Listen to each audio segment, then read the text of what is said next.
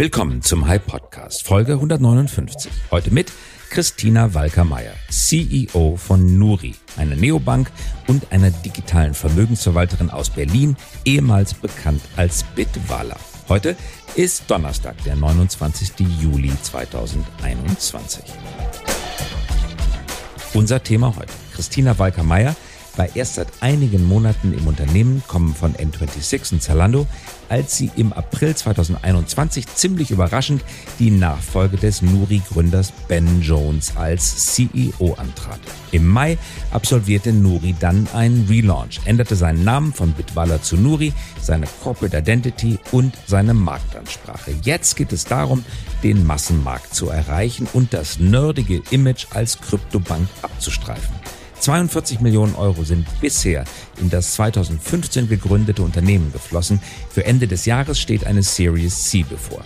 Im Gespräch mit Christoph Kiese beschreibt Christina Walker-Meyer, was sie unternimmt, um das Unternehmen auf die schnelle Skalierung vorzubereiten und welche Auswirkungen das auf die Unternehmenskultur hat. Außerdem geht es um die Zukunft von Kryptos für Zahlungsverkehr und Vermögensaufbau sowie um die dringend notwendige Vereinfachung des Markts für ETFs. Eine Folge für alle, die sich für Banken und Geldanlage interessieren und für alle, denen moderne Unternehmensführung am Herzen liegt.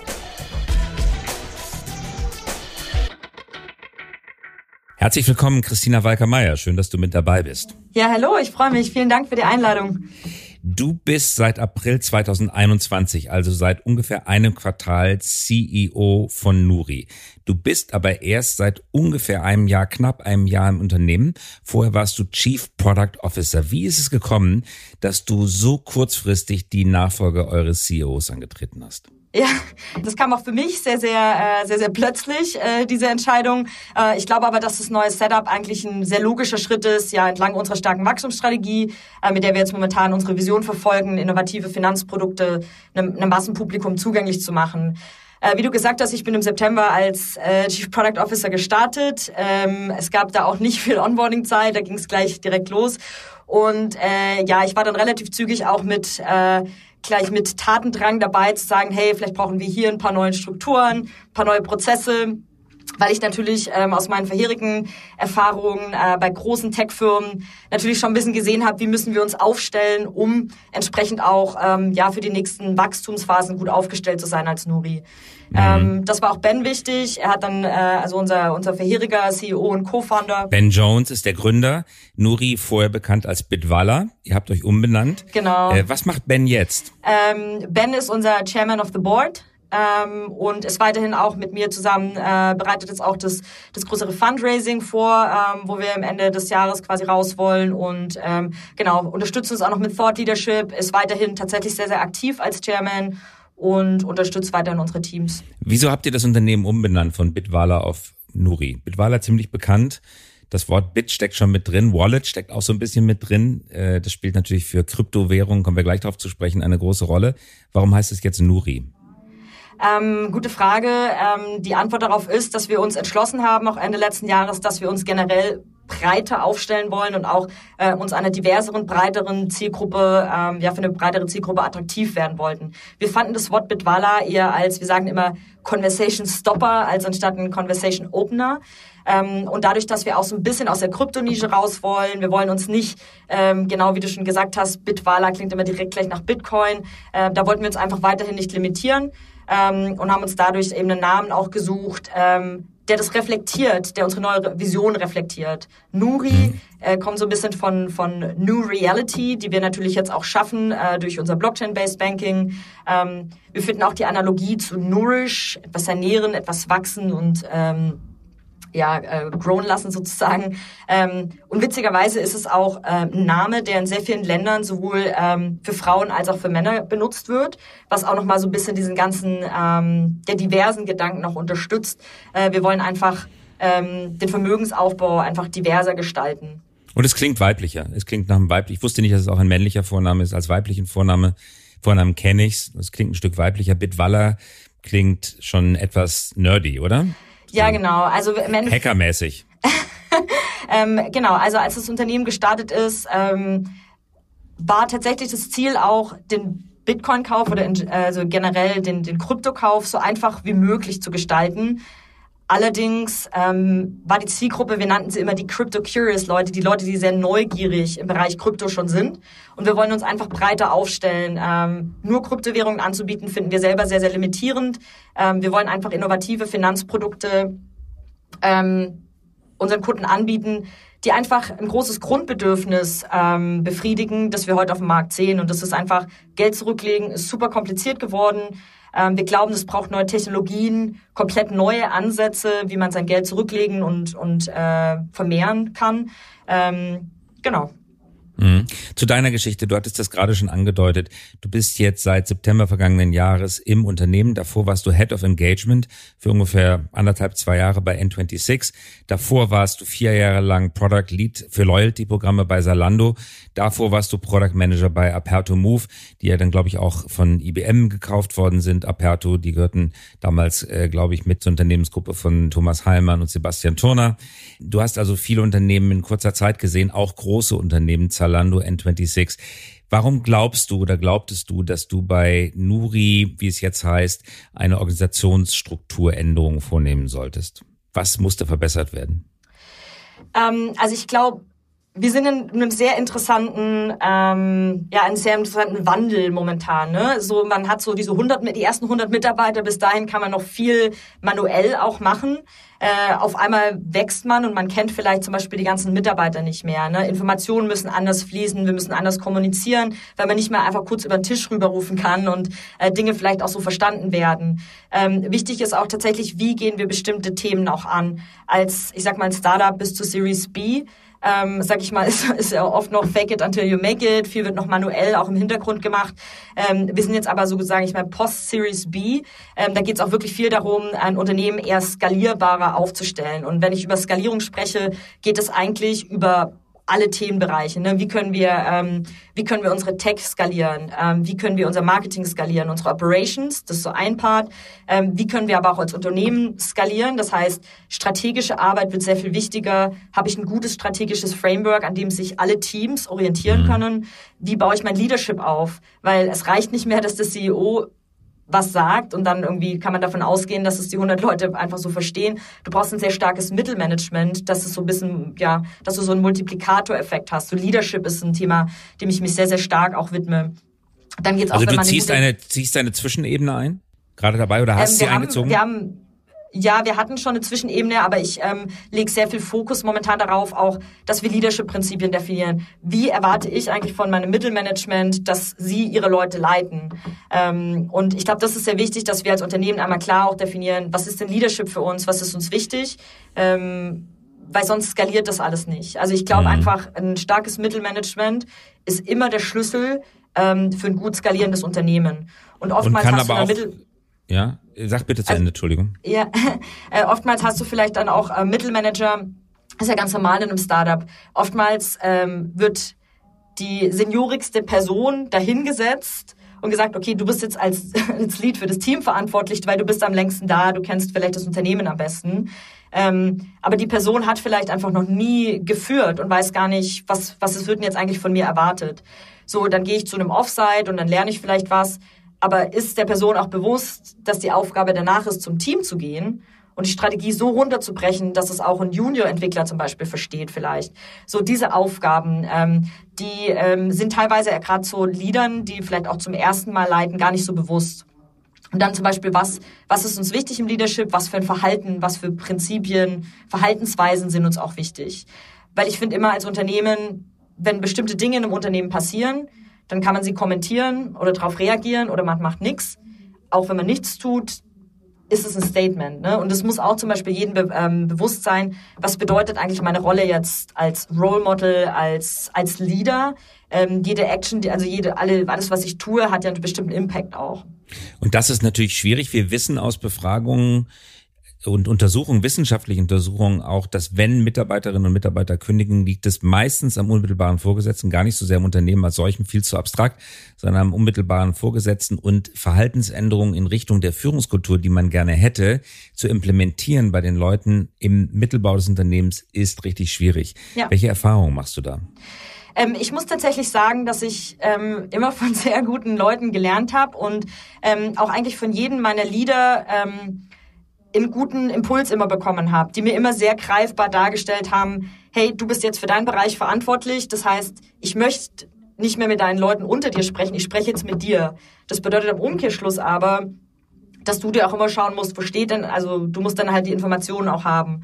Oder ähm, geh nicht davon aus, dass deine Junior-Kollegen, die du in deinem Team hast, eben alles so verstehen, dass sie vielleicht auch die Strategie einfach so verstehen. Du musst es vielleicht einfach in einfacher, verdaubare Häppchen runterbrechen und das vielleicht auch in einer anderen Sprache wiedergeben, damit es bei den Leuten ankommt.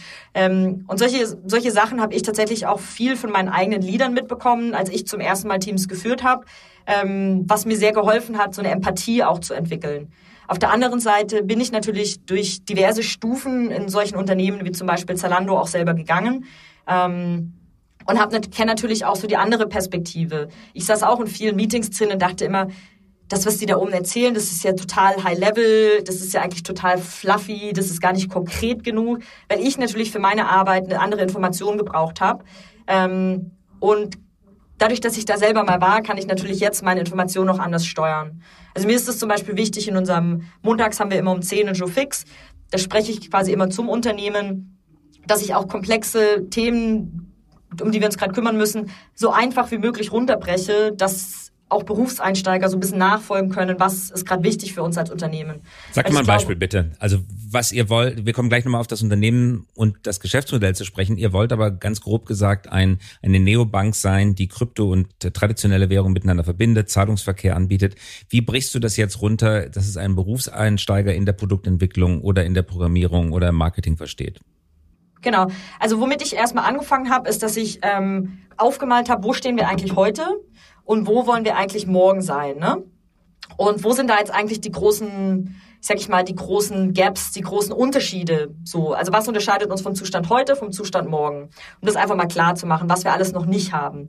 So, und dann erkläre ich im nächsten Schritt, okay, wir können nicht alles machen, ähm, sondern wir müssen uns jetzt mal auf drei Themen fokussieren, wo wir denken, damit wir, dass wir da im ersten Jahr den größten, die größte Hebelwirkung haben.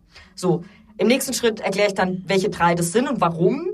Und auch in den Themenkomplexen kann man sich wahrscheinlich auch nicht auf alles fokussieren. Dann sage ich, okay, in dem Bereich äh, kümmern wir uns jetzt äh, um den strategischen Fokus. Äh, in dem Bereich äh, ist das jetzt unsere Priorität und breche das quasi so Stück für Stück immer weiter runter. Einmal, das ist jetzt unser Jahresziel. Das wollen wir so, so wollen wir Ende des Jahres dastehen. Wie sieht das, kann das konkret auch aussehen?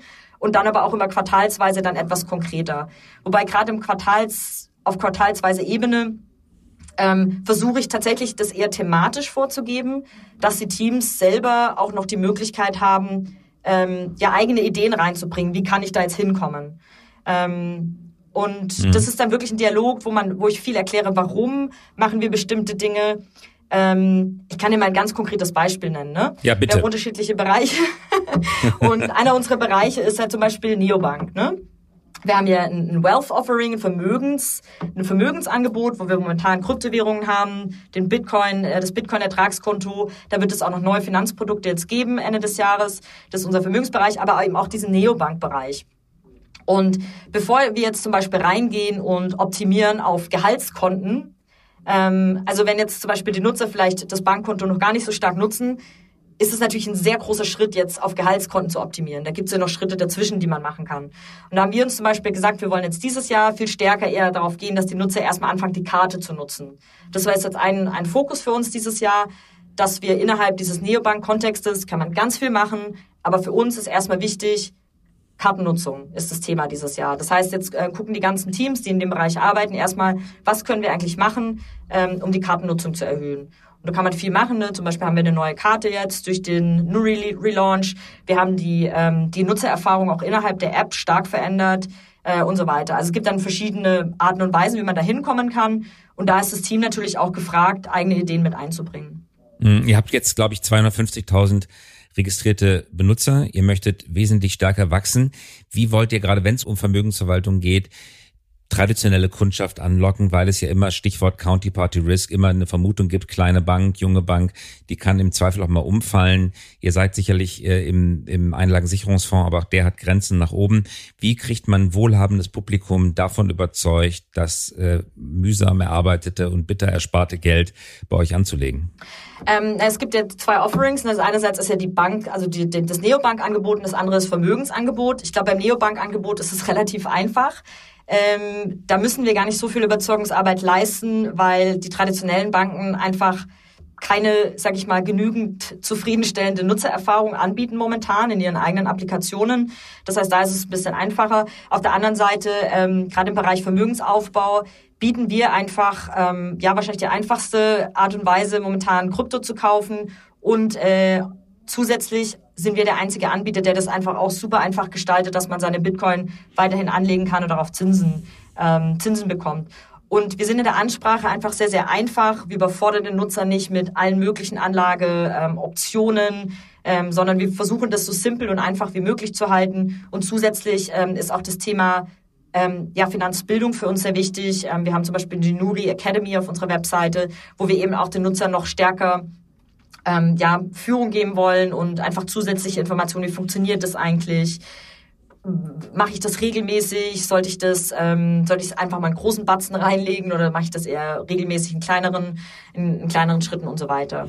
Hm. Nochmal zum Counterparty Risk, also dem Risiko, dass die Nuri Bank umfällt. Ihr habt eine eigene Banklizenz, ihr arbeitet eng mit der Solaris Bank zusammen, arbeitet, glaube ich, auch mit der Infrastruktur der Solaris Bank. Trotzdem, wie, äh, wie sichert ihr die Einlagen der Kunden ab gegenüber eigenem Ausfall? Ähm, na genau, also wir sind, äh, wir haben keine eigene Banklizenz momentan, sondern wir äh, nutzen mhm. die Banklizenz der Solaris Bank. Ähm, und äh, dementsprechend sind die Einlagen wie bei jeder anderen Bank bis zu 100.000 Euro gesichert. Aber nur bis zu 100.000. Genau. Nicht drüber hinaus. Aber das ist bei den anderen Banken ganz genauso. Genau. Ihr bietet an Kryptowährungen und das geht auch wirklich vergleichsweise einfach bei euch. Viel einfacher als bei anderen. Traditionelle Banken bieten das ja allermeistens gar nicht an. Bitcoins und Ether ja. sind die beiden Kryptowährungen, die ihr benutzt. Warum nur die? Coinbase hat, glaube ich, 55 Kryptos, die man kaufen kann. Ihr nur die beiden. Warum? Ja, ähm, weil wir generell ähm, unsere Vision nie war, dass wir jetzt irgendwie so ein vollumfängliches Trading-Angebot anbieten, sondern unser Fokus ist tatsächlich eher auf einfachen Finanzprodukten. Äh, und da arbeiten wir gerade ähm, wirklich mit mit Fullspeed dran. Ähm, warum wir jetzt einfach uns nur für Bitcoin und Ether entschieden haben, ist, dass wir glauben, dass das die einzigst relevanten Coins sind, die für ein Massenpublikum relevant sind wir, also wir positionieren uns ja klar als Player für den Mainstream und damit kommt auch so eine gewisse Verantwortung einher. Mhm. Das heißt, wir persönlich glauben einfach nicht daran, dass Leute, äh, die vielleicht auch das, den Kontext nicht so gut verstehen, überhaupt in Dogecoin zum Beispiel investieren sollten. Dogecoin vielleicht nicht, aber in, in Stablecoins beispielsweise, die ein Underlying Value haben? Genau, also Stablecoins ist ein Thema, was wir sehr, sehr spannend finden. Was wir vor allem sehr spannend finden, ist das Thema Stablecoins auszuleihen. Äh, das ist zum Beispiel ein Thema, wo wir uns gerade auch ähm, Finanz, also wo wir auch schon im Finanzprodukt arbeiten, äh, um dann eben auch eine Art Sparkonto ähm, basierend ähm, auf Stablecoin-Lending anzubieten, um dann eben unseren Nutzern auch wieder ein Sparkonto mit höheren Zinssätzen anbieten zu können. Mhm. Ihr bietet ein Ertragskonto für Bitcoin an. Man kann bis zu fünf Prozent äh, Rendite pro Jahr bei euch bekommen, wenn man dieses Bitcoin-Ertragskonto benutzt. Wie funktioniert das technisch? Wo kommen die fünf Prozent her? Genau, also wir arbeiten dort mit unserem äh, Partner Celsius zusammen ähm, und Celsius quasi leiht diese Bitcoin wiederum aus an äh, große institutionelle Player. Ähm, wenn man zum Beispiel, also wenn, wenn große institutionelle Player zum Beispiel, so Market Maker, ähm, Zugang zu Kryptowährung brauchen, können sie nicht einfach zu einer Bank gehen und sich einen großen Kredit holen oder Liquidität besorgen, sondern das funktioniert dann, passiert dann sozusagen über so Player wie Celsius. Und hm. äh, dadurch. Aber äh, erzähl, erzähl bitte nochmal äh, die, die Mechanik. Wenn der, Krypt, wenn der Bitcoin beispielsweise auf 50.000 steht und der stürzt, wie jetzt gerade gestehen, auf, ungef auf ungefähr 30.000 ab, mhm. ist ja erstmal ein großer Teil des Wertes äh, ausradiert. Wenn ich aber auf 50.000 eingelegt habe auf euer Bitcoin-Ertragskonto und 5% Rendite bekommen kann, verstehe ich schon, wenn man das äh, verleiht und Transaktionsgebühren in Anschlag bringt, äh, dann äh, kann ein Wert dadurch entstehen, dass die Bitcoins verfügbar gemacht werden. Aber wenn gleichzeitig der Wert des des Bitcoins so stark abgesunken ist, dass jeder am Markt sich zu fast der Hälfte des Preises mit Bitcoins eindecken kann, wie werden dann diese 5% Rendite erwirtschaftet? Also wie gesagt, wir, äh, wir arbeiten da mit unseren Players äh, Celsius mhm. zusammen, die halt eben diese 5% generieren über das Ausleihen von ihren Partnern. Und die garantieren euch diese 5%, die ihr dann weitergibt äh, ne, an das Publikum? Nee, also die 5% fluktuieren und die können auch auf wöchentlicher Basis äh, sich quasi verändern. Also das äh, kommunizieren wir auch klar im Angebot, das ist immer bis zu 5%. Und das schwankt, so jetzt in der Vergangenheit schwankte das immer so zwischen 3 und 5%. Und okay. das heißt, ähm, deswegen, wir äh, zahlen also auch, äh, wir geben die, die, die, den Interest auch an unsere Kunden auf wöchentlicher Basis weiter. Das heißt, der Kunde bekommt in der wöchentlichen Basis eben diese, diesen Ertrag auch ausbezahlt. Ähm, aber wie gesagt, also der, der Interest Rate ähm, kann sich quasi wöchentlich ändern. Okay, aber es ist immer, es ist immer auf wöchentlicher Basis. Das heißt, das Kursrisiko wird immer nur auf eine Woche sozusagen äh, dargestellt. Genau. Jetzt sitze ich im Café und möchte für fünf Euro ein Croissant, einen Kaffee trinken oder essen und trinken und ähm, bezahle dann. Bezahle ich dann eigentlich in Euro, weil das Café möchte Euro von mir haben und hinten herum wird dann in Bitcoin oder Ether umgetauscht oder zahle ich direkt in Bitcoin mit Ether? Wie funktioniert das? Wie ist das Kundenerlebnis? Ähm, also bei uns ist es ja so, dass wir eigentlich ähm, immer ein On-Off-Ramp haben. Das heißt, wenn du unsere Karte benutzt, zahlst du nicht direkt ähm, mit Bitcoin, sondern du musst äh, dein Bitcoin quasi vorher in Euro konvertieren und kannst dann quasi äh, mit der Karte bezahlen. Also die Karte ist tatsächlich an das Bankkonto geknüpft. Äh, und was wir anbieten, ist eben in super schnellen On-Off-Ramp ähm, innerhalb von ähm, ja, paar Minuten. Mhm. Gleichzeitig habt ihr auch ein echtes Wallet im Angebot. Mhm. Das heißt, ich kann echte Bitcoins bei euch einfach verwalten. Richtig? Genau. Genau, genau, wir bieten zwei Arten von Wallets an. Einmal den sogenannten Non-Custodial Wallet, das ist wahrscheinlich der, über den du momentan gerade sprichst. Das ist äh, mhm. quasi, dass der Nutzer seine Keys ähm, selber hält. Das heißt, wir haben gar keinen Zugriff ähm, auf die Wallet des Customers. Ähm, wir nennen das den Vault, ähm, also der, der Tresor sozusagen. Ähm, wir haben aber jetzt dieses Jahr im April die Custodial Wallets gelauncht. Äh, das bedeutet, dass ähm, das bedeutet das, ähm, wir sozusagen oder im, im korrekterweise Solaris Digital Assets, mit denen wir hier zusammen kooperieren, ähm, die, äh, die Bitcoin des Nutzers hält. Ähm, das hat den Vorteil, dass wenn der Nutzer zum Beispiel sein Passwort verliert, ähm, können wir ihm eben wieder Zugang zu seiner, zu seiner Wallet verschaffen. Ähm, wir mhm. glauben halt, dass gerade für den Mainstream-User ähm, das wahrscheinlich der bessere Anwendungsfall ist, weil das klingt im ersten Moment immer so schön. Ich habe, ich bin so die eigenständige Kontrolle über meine Coins. Aber in der Realität sieht es einfach total so aus, dass sie, äh, dass sehr, sehr viele Nutzer tatsächlich diese Keys verlieren ähm, und dann eben keinen Zugriff mehr zu, zu ihren Coins haben. Was gleichbedeutend ist mit Geld weg. Also Geld ist nicht weg, aber man kommt halt nicht mehr äh, dran weil ihr das mit Bitcoin anbietet, wird Bitcoin doch relativ nah an den Zahlungsverkehr herangeführt. Viele sagen, Bitcoin ist aber als Zahlungsmittel denkbar untauglich, verbraucht viel zu viel Energie, so. die Rechenleistung ist riesengroß ähm, und ähm, das ist eigentlich ein Wertaufbewahrungsinstrument. Es ähnelt genau. eigentlich mehr dem Gold als dem Dollar. Trotzdem, mit eurer Anwendung führt es doch relativ nah an den Zahlungsverkehr heran, oder? Oder ist das eher der die Anwendung, die ihr mit Ether macht?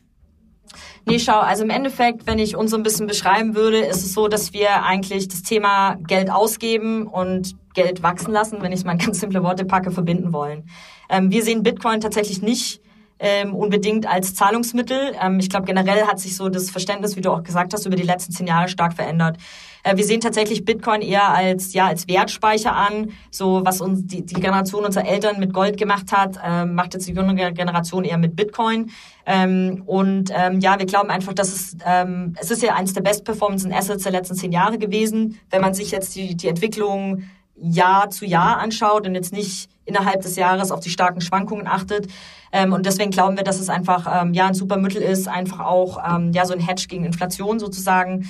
Ähm, mit Ether verhält sich es ein bisschen anders. Wir glauben einfach, dass Ether so ein bisschen das, ja, wenn du so willst, Öl ähm, einer komplett neuen Infrastruktur halt auch sein wird. Ne? Ähm, Machine-to-Machine-Kommunikation und so weiter. Also es wird, wird wahrscheinlich viele Anwendungsfälle auch geben, ähm, die, also auf der Ethereum-Plattform, durch Smart Contracts zum Beispiel, das sind automatisierte Verträge, wenn A passiert äh, oder wenn, wenn XY eintritt, dann passiert Z äh, und das dann alles zum Beispiel mit, äh, wo, wo Ether so eine Art Öl auch sein kann und dann vielleicht tatsächlich stärker in so eine Art von, von Payment-Funktion eintreten wird.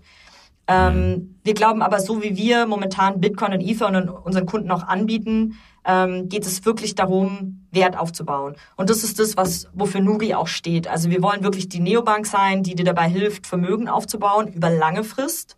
Das ist auch der größte Unterschied vielleicht zu Bitwala, wo wir noch viel über Trading auch gesprochen haben, wo wir uns jetzt wirklich einen Schritt auch zurückgehen und sagen, hey, es geht darum, ähm, einer jüngeren Generation das Thema Geld zurücklegen, Geld anlegen und langfristig ähm, Wert aufzubauen, ähm, einfacher zu machen. Und das können unterschiedliche Instrumente in der Zukunft sein. Das sind jetzt Kryptowährungen oder vielleicht das Bitcoin-Ertragskonto.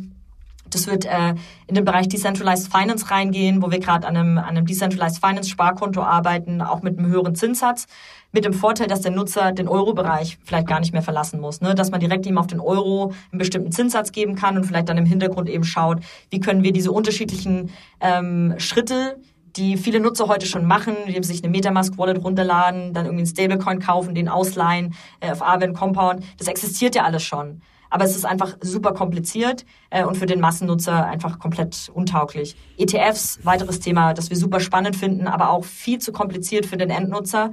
Ähm, und auch das äh, schauen wir uns gerade an, wie wir das einfach einfacher runterbrechen können, dass es eigentlich wieder so einfach wird wie ein Sparbuch. Ne? Und das sind so ja. die Themen, die uns, die uns viel mehr umtreiben, wie jetzt weiß ich nicht, zehn weitere Coins anzutreiben, mhm. weil wir nicht glauben, dass es für die Masse relevant ist. Sehr nachvollziehbar. Noch eine Frage zu Bitcoin. Gerade die jüngere Zielgruppe interessiert sich natürlich für Klimathemen und Klima ist das große Problem ja. bei Bitcoin, weil es systemisch verankert ist. Bitcoin mit weniger Strom ist kein Bitcoin mehr, weil dann die ja. Rechenaufgaben nicht mehr so kompliziert sein können. Damit sinkt die, äh, die Sicherheit. Selbst China geht mittlerweile aus Klimaschutzgründen, wie wir wissen, gegen Bitcoin vor. Und die Schwankungen, die wir jetzt gerade auch in den letzten Tagen erlebt haben bei Bitcoin, haben sehr viel mit Spekulationen darüber zu tun, auch wenn es wieder aufwärts geht, dass ein Unternehmen wie Amazon beispielsweise dann Bitcoin kauft.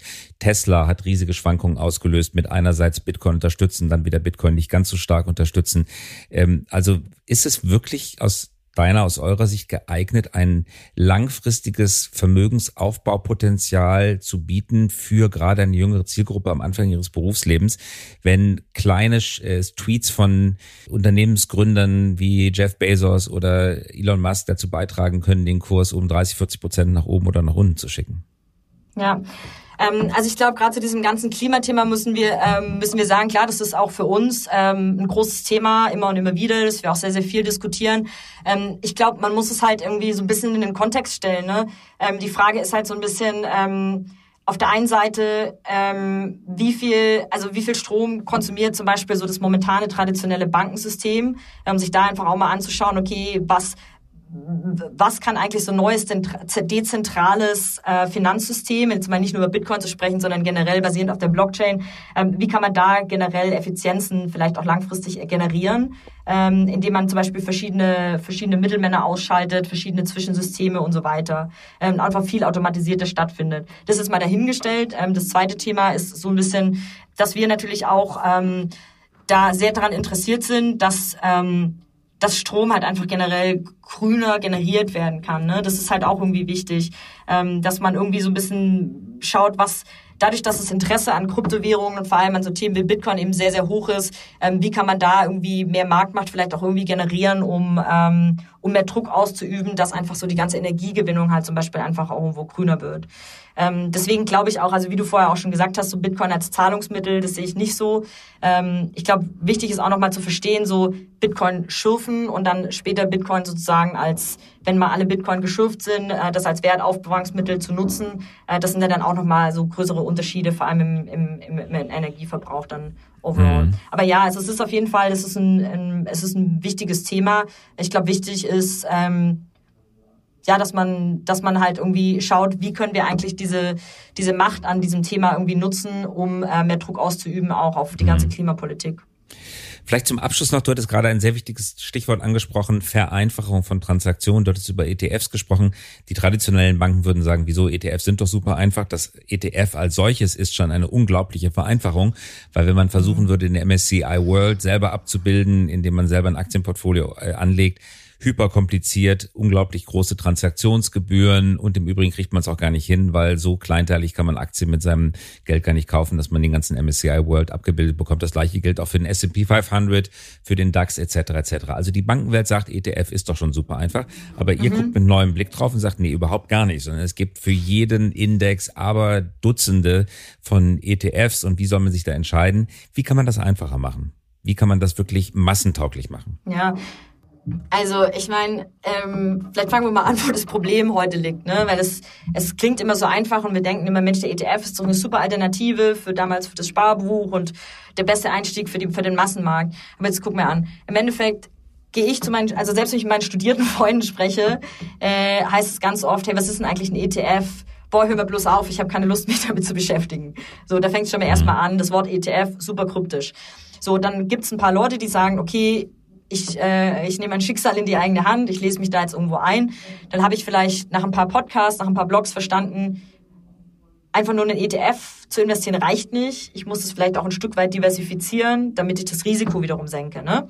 Dann lande ich vielleicht nach ein bis paar Tagen Recherche, dass ich mir jetzt die westliche Welt mit der Emerging, mit den Emerging Markets verbinde in einem Ratio von 70-30.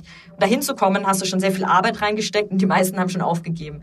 Dann bin ich soweit und gehe voller Elan zu meinem Neo-Broker und sag, cool, jetzt kaufe ich mir mein MSCI World und mein Emerging Markets ETF.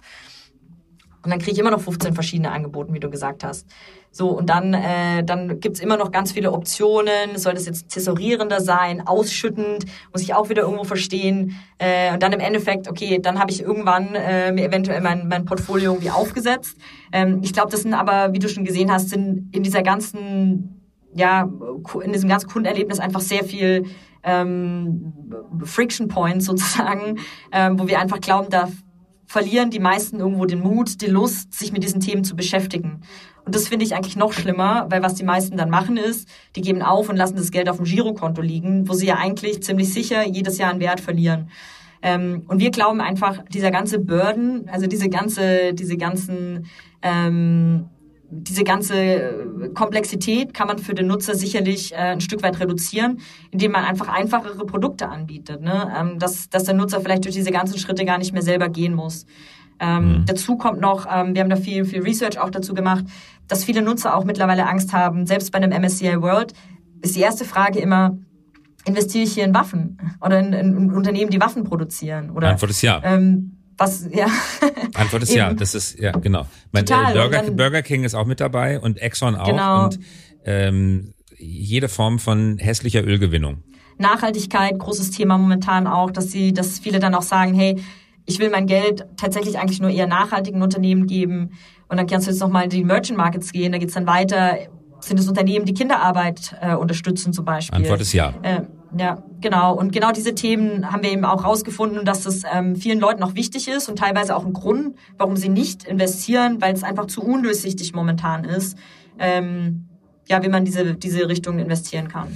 Hochspannend. Unsere Zeit ist schon um, Christina. Ganz herzlichen Dank für deine Zeit und euch weiter viel Erfolg bei Nuri, ehemals Bitwaller. Cool, vielen Dank für das Gespräch, Christoph. Danke dir. Das war der High Podcast. Dieser Podcast erscheint jeden Donnerstagabend um 18 Uhr. Damit Sie keine Folge verpassen, abonnieren Sie uns gerne jetzt oder hinterlassen Sie ein Like, wenn es Ihnen gefallen hat. Eine Produktion der Axel Springer High GmbH, einer führenden Beratung für Strategie und Umsetzung neuer Geschäftsmodelle. We support leaders in turning their organizations into 21st century winners. Über Post freuen wir uns unter christoph.käse at high.co.